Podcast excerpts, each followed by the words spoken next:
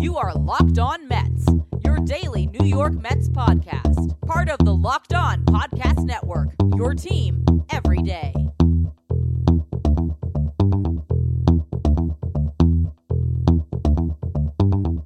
Hello to all you amazing Mets fans. You're listening to Locked On Mets, part of the Locked On Podcast Network, your team every day. And to get this show every day, I need you to subscribe to Locked On Mets wherever you get your podcasts Google, Apple, Spotify, Himalaya. Also, don't forget when you get in your car, tell your smart device to play podcast Locked On Mets. Now, there was already an official episode out today, and then the news broke. So, I'm giving you a little bonus here as the Mets have announced that they hired Carlos Beltran to be their new manager. First thoughts are just wow. There was names dropping off the list from late last night. I talked on the show today about Tim Bogar being out. I said this news was probably coming soon. I didn't know who it was going to be. Then you started to see Derek Shelton's name drop off, Pat Murphy's name drop off. We seem to be down to two candidates, Eduardo Perez and Carlos Beltran, and ultimately the Mets decided to go with Carlos Beltran.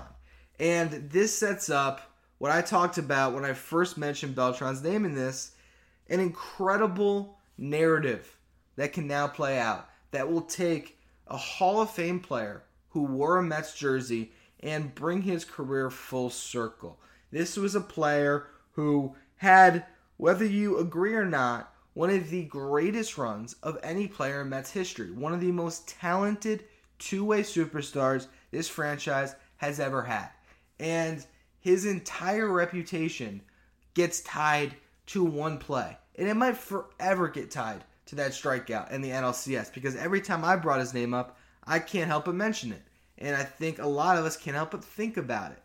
The bottom line is now he has a redemption story. He is back with that same organization as their manager, and it kind of mends all fences and maybe lets this franchise and this organization really fully embrace the greatness of Carlos Beltran and the beautiful storyline, you know, storybook ending to this whole Mets and Beltran saga is going to be if he somehow takes this team over the next two or three years and guides them into the playoffs, through the playoffs, into the third championship and World Series title in franchise history all of a sudden you're talking about a figure that's going to be exalted amongst Mets fans, someone who will have number 15 retired.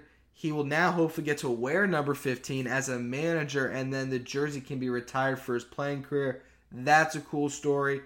He's going to be a first ballot Hall of Famer, in my opinion. He goes in wearing a Mets cap. There is an incredible home run scenario with this hire that could just work beautifully for the Mets. And I think the fan base is really going to embrace this hire. I think the other name that people really would have gotten behind is Joe Girardi. Obviously, Girardi got hired by the Phillies. That didn't seem like a match, I guess, with the front office for whatever reason. And so, this to me is the best hire when it comes to winning over public perception that everyone's going to love. And I've talked at length about the Wilpons and this organization loving to have the back page, to own the narrative, to win, you know, everyone's attention, and there is no one that does that better than hiring Carlos Beltran and bringing this guy back into the fold. So I think publicly this is a great hire. And I do believe that he has a lot of qualities that make him a perfect fit for this job as well. We talk about being able to handle the media. Big check mark there. I think Beltran has done it for a long time he's going to be fine in that role. Handling the New York pressure, been there, done that. So there's a check on that mark as well. Winning over a clubhouse. I've already seen uh, Marcus Stroman tweet out, let's go in all caps. I think the players are really going to respond to this. You have someone who had a Hall of Fame career, was one of the biggest superstars in New York City at one point. That's going to give him a level of gravitas when he tries to manage some of these guys who have big personalities and big egos. There's sometimes that thing in sports where a player might not respect a manager who hasn't been through the grind themselves, and that's obviously not a question when it comes to Carlos Beltran. And so I think the clubhouse is going to embrace it as well. The biggest concern when it comes to Carlos Beltran is his lack of experience. But I don't think that this front office cares about that too much because they interviewed a lot of first time guys. I think they like the idea of someone who's going to take their suggestions as an analytical franchise, what they're trying to become, and run with them and kind of go with whatever the game plan is. And so maybe Girardi went against that a little bit, someone who's a little bit too much of his own man and a free thinker with a lot of experience behind him that might make him push back on the front office. So that might be a reason that Beltran gets this job. And so the in game stuff is going to be up to him, but he's going to be executing the game plan from the front office. Now, the last piece of information here that we're getting, and this is probably the most surprising, more surprising than Beltran being the guy, is the fact that Terry Collins might just be the bench coach to help Beltran get through some of that in game stuff. Of course, the Mets' former manager. So I'm going to talk about that in just a minute. All right, you are back listening to Locked On Mets. And if you are reeling from the news that Carlos Beltran is going to be the Mets manager and Terry Collins might be his bench coach, I am as well. So I'll try to unpack it a little bit here on today's Rapid Reaction podcast. And so Collins was the Mets manager, of course, um, through the rebuilding and then eventually taking them to the World Series in 2015. 2017 was his last year managing the club. I believe he still was involved with the organization in some capacity as an ambassador or something of those sorts. Uh, didn't seem like he was too heavily involved, but regardless, he did not have a job elsewhere, work on anyone else's staff. We thought that Collins would just be sitting back and enjoying the retired life. All of a sudden, he might be back. And it is definitely a strange situation to have someone who was the manager for this team for such a long time, who managed a lot of the players on this team when you're talking about all of the pitching staff, really DeGrom, Syndergaard, Matz, Familia. Um, I'm racking my brain trying to think who else was managed by him. You had Amed Rosario and Dominic Smith come up under Terry. You had Brandon Nimmo and, of course, Michael Conforto. So a lot of these guys know Terry Collins very well, but they're used to him being the man in charge. So that's going to be kind of an interesting situation that will play out. Um, but I assume that with Beltran and his great relationship with Collins, it shouldn't be too much of a problem.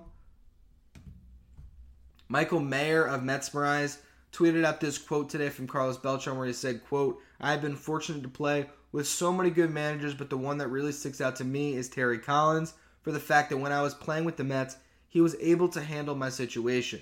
Now, when Beltran was up for the Yankees job, it appeared that he wanted Terry Collins to take over as his bench coach. So it makes a lot of sense that when he gets this job with the Mets, he would once again say, I want TC to be my guy.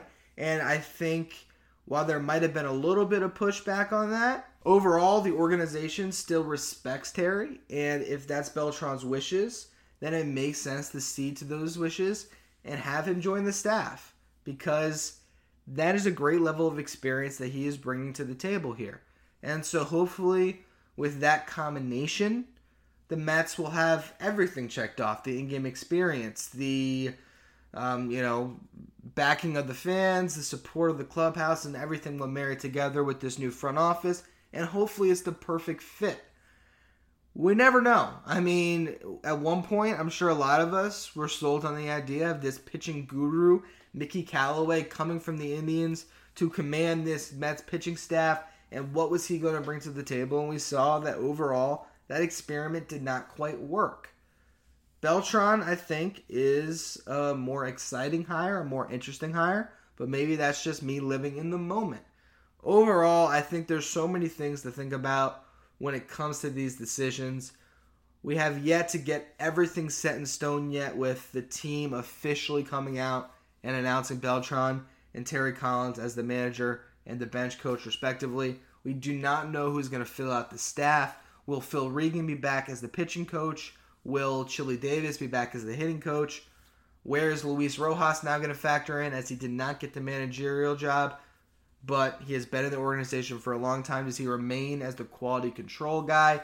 There's a lot of things to unpack on Monday's show. I just wanted to get something out there to you guys as this news has dropped. I didn't want to sit on it for three days and then talk about it on Monday. Of course, I'm sure I will be talking about it on Monday as more information kind of trickles out. But good day for Mets fans, great day for Mets fans. We will find out in due time. But the fact of the matter is, is that Carlos Beltran, number 15, will be back in the Mets dugout next year, and the fan of me can't help but be pretty excited about it. Thank you for listening. Remember, you can subscribe to this show wherever you get your podcasts. Also, don't forget when you get in your car, tell your smart device to play podcast Locked On Mets.